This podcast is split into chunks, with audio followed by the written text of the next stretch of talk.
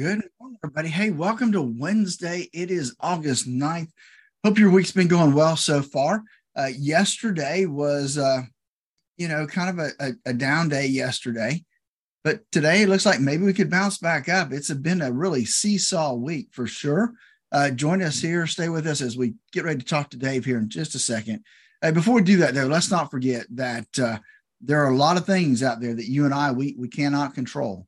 However, you have an opportunity to take control of your retirement assets uh, by knowing how much risk you have in your portfolio and knowing how much risk you should have in your portfolio based on how long you have until you get ready to retire.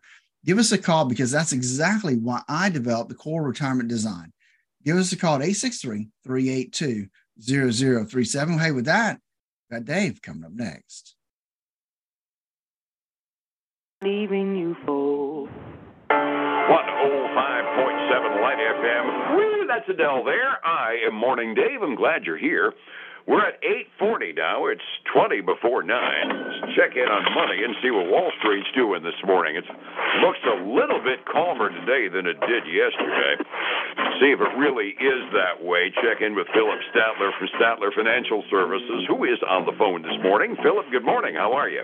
Hey, good morning, Dave. Hey, doing well today. It is halfway through the week. Uh, yesterday, not such a great day on Wall Street, but man, it has been a seesaw uh, time in the marketplace with ups and downs. It seems like every other day. Oh yeah, the VIX is looking considerably more normal right now for what we got used to. Yesterday, the Dow fell 159, S&P was down by 19, Nasdaq fell 110 points. That was uh, over three quarters of a percent, and the Russell 2000 went down by a little over half a percent. It was a real red day on Wall Street, and a lot of it, our read on it was much as anything, it was just kind of a panic when uh, Moody's downgraded all of those uh, big bank stocks. And uh, yeah, it, it probably wouldn't have been half as severe if we didn't have a case of the touchies after all of those regional banks got in trouble a few months ago, right? Well, that's very well could be. But let's face it, Dave, when you look at the ending numbers for the close yesterday, they really, compared to what the intraday was, not too bad because the Dow was down over 400 points at one point uh, yesterday. Yeah, we definitely had a herky jerky day yesterday. It looked kind of looked like a, a cereal bowl yesterday on the uh, on the uh, charts. We were we started out way down, dipped a little bit more, and then finally recovered to the point where it was a dignified loss at the end of the day, but still it was a loss. Absolutely. Yep, you're right. Then we come up with this morning, and I, you and I were giggling about this too. Wells Fargo isn't the only one, but they're kind of the poster child for uh, banks that screw up. Wall Street firms and banks got fined $549 million yesterday because Wells Fargo and a bunch of other Wall Street firms got caught using things like WhatsApp, Signal, and a bunch of social networking thing off bankers' individual personal cell phones to communicate with customers. That's a big no no according to record keeping rules on Wall Street, and that means they ended up getting fined again. Poor Wells Fargo, they just can't seem to keep their nose clean to save their necks, can they? It does. It sure doesn't seem like it. I mean, uh, it's like they got a target, I guess, maybe on their back somewhere. And, and okay, fine. I mean, I I I don't have enough going on really to make my you know make my banker want to WhatsApp me and uh, send me a note saying something. But yeah, it, it, it always struck me as kind of backdoor. I mean, you know, but it, all the paranoia we have about insider trading and the like, everything needs to be kept above the board. I can't say my broker has ever texted me anything except a reminder when I've got an appointment with her. But uh, still, it it seems like relatively small potatoes but uh, $549 million of the fines, that uh, kind of makes the potatoes a little bit more mashed, doesn't it? Oh, man, I tell you, that's uh, that's at least, you know, hey, they, they, they can always write that check, right? I mean, they're, they, they got all the money in the bank, right? Somebody else's money, though. Uh, talking about somebody else's money, we got a consumer credit reading yesterday after you and I were off the air, and it's kind of a benchmark all of a sudden. Consumer credit card balances topped $1 trillion last month, up $45 billion, or about 4.6%. We're just burning plastic like it's going out of style. Well, that's kind of what you and I've been talking about, right? That's what's keeping yep. the retail numbers going. That's what's keeping everybody um, being able to spend what they're spending with inflation the way it is. And so, uh, but at some point, that's going to come home to roost, and and it's going to be painful. Oh yeah, overall household debt now. This includes all the you know the car loans, uh, home loans, and the like. It spiked by 2.9 trillion dollars since the end of 2019, right before the pandemic hit. The only thing that has any level whatsoever of reassurance that that's not almost an Armageddon level number was that M2 money supply chart that I was sharing yesterday. That we actually have more in our deposit savings and checking accounts and uh, relatively liquid accounts in the banks than we would be normally projected to have as well. Thank you to the government for all those. Uh, cough up uh, stimulus checks that we got. A lot of them went into savings, but we aren't spending them, which I think is probably probably the most telling consumer confidence number you can do. We're still saving, but we're borrowing the snot out of our credit cards. Yeah, that's that doesn't quite make sense, does it? But it's the difference between the people that have and the people that don't. Uh, yeah, makes a difference. On uh, the data dump this morning, about the only thing that came out this morning was the uh, mortgage applications count. Last week they were off by another 3.1 percent kind of reflected by the fact that the average 30 year fixed mortgage price in the country right now, 7.09%. Sitting there saying, okay, I refinanced at 2.9 about a year and a half, two years ago, and I'm starting to feel like a rocket scientist right now. Yeah, and that's a pretty huge jump. I mean, and that's for somebody, you know, that that has probably decent credit um, that's applying for that loan. I mean, the FHA loan rate is 7.02%. And that's the folks that are first time home buyers or lower income people. They don't have to put down as big a down payment. Um, that's the highest since 2002 as far yeah, as FHA loan value. Yeah, you start doing the math at seven odd percent numbers and on finance with the increased price in housing. I, I can feel the pain of anybody looking for a home for the first time or you know needing to trade up or trade down or move right now. It's not a pleasant time to get a home mortgage, and if you need to, you're going to pay through the nose. Yeah, and just to give some comparison to the year ago, um, the the number that came out for for last week is 27% lower than the same week last year. No big surprise, but that's still precipitous. Uh, it's a relatively small data dump this morning out of the government. Out of the government. Tomorrow, you're going to have a big number at 8:30, though, because the uh, the consumer price index comes out. And I suspect, given all of the numbers that we've seen and the uh, little bit more touchy nature of the market, that might be a pretty good sized market mover tomorrow if it's a surprise. Uh, you're absolutely right because I mean, people are looking out to try to figure out, you know, what uh, what direction are things going. You know, if prices are going up, that's not going to be helpful. I, I, noticed, and you may not seen this, but there's an article about China um, actually in deflation right now. Ooh. Yeah, you know, uh, that caught me by surprise too. Yeah, lowering prices always sounds good until you consider that it's really bad news for the economy when that starts happening and it's not in control. Yeah, so so they they are in a period of deflation right now. Um, and with with their declining yeah. exports number we got yesterday, there's some pressure downward on their prices as it is anyway. Exactly, and and basically, I saw another article that, that was talking about how our imports have gone down, and so that's a telling sign of our economy as well slowing down um, from from purchasing overseas. Yeah, understood. Uh, CPI, by the way, tomorrow is supposed to be. Uh, they're expecting it to basically hold steady at four point. Uh, 4.8% on the core, and they're expecting it to be 3.3% on the overall, which means we're starting to get into the zip code that the Federal Reserve wants. Yeah, that's true. But you know what? The overall, if it comes into that 3.3 expected, that'll actually be up over the last reading.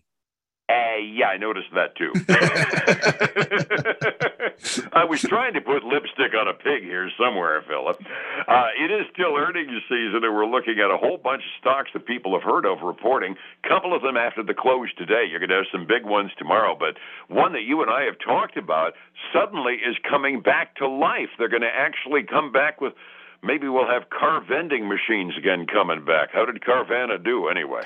Interesting. You know, yeah, we just earlier this year we were talking about the uh, possibility that Carvana not being around um, much longer, but they actually uh, came in and expected a uh, what they call EBITDA for the third quarter to be above $75 million. The expectation was it to only be about 46 million. So if they can pull that off in the third quarter, that'll be huge for them. Um, you know, a lot of it has to do with that debt restructuring deal that they were able to do, and that uh, that kind of uh, hurt the short sellers that were really putting some pressure on, on Carvana. Um, they're trading up today seven and a half percent. Wow. I mean, they're getting close they're, to fifty dollars a share again, Dave. And, and, you know, given what we're reading about, uh, you know, auto sales and whatnot, when I look at it, I mean, auto sales haven't exactly recovered to pre-pandemic numbers. That's a good sign for them if they're actually being able to do business in the competitive market that's being created these days. Yeah, and let's face it, car prices are still astronomical. And I mean, maybe if the car prices got back to where they were in 2019, the, the volume would go back to what it was in 2019. oh, I'm pretty sure that'll be the case, yeah. Or the interest rate to buy a car. exactly, yeah. So other um, indications um, we got. So we got some other stuff out there. Lyft uh, came out. They reported um, second quarter uh, revenue of a, a, little over a billion dollars, which was in line of expectations. Um, they they came in with uh, uh earnings of 16 cents a share. They're actually expected to lose a penny a share.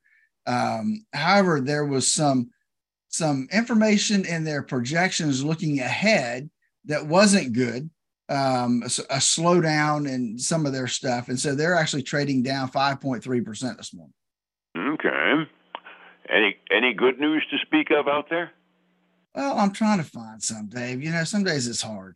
Kind of um, ran out of the good news with Carvana. It sounds like. Yeah, it's like there's, uh, uh, you know, I got some non-earnings. Um, this was interesting. Uh, it, it, hit all the wires uh, late yesterday or this morning, and that is uh, Disney's ESPN has teamed up with Penn Entertainment, which is a gambling establishment, um, for a 10 year deal to create ESPN Bet, uh, going into the betting business, right? So, uh, so that Penn Penn Entertainment is re- kind of benefiting from that, up almost well a little over 19% this morning.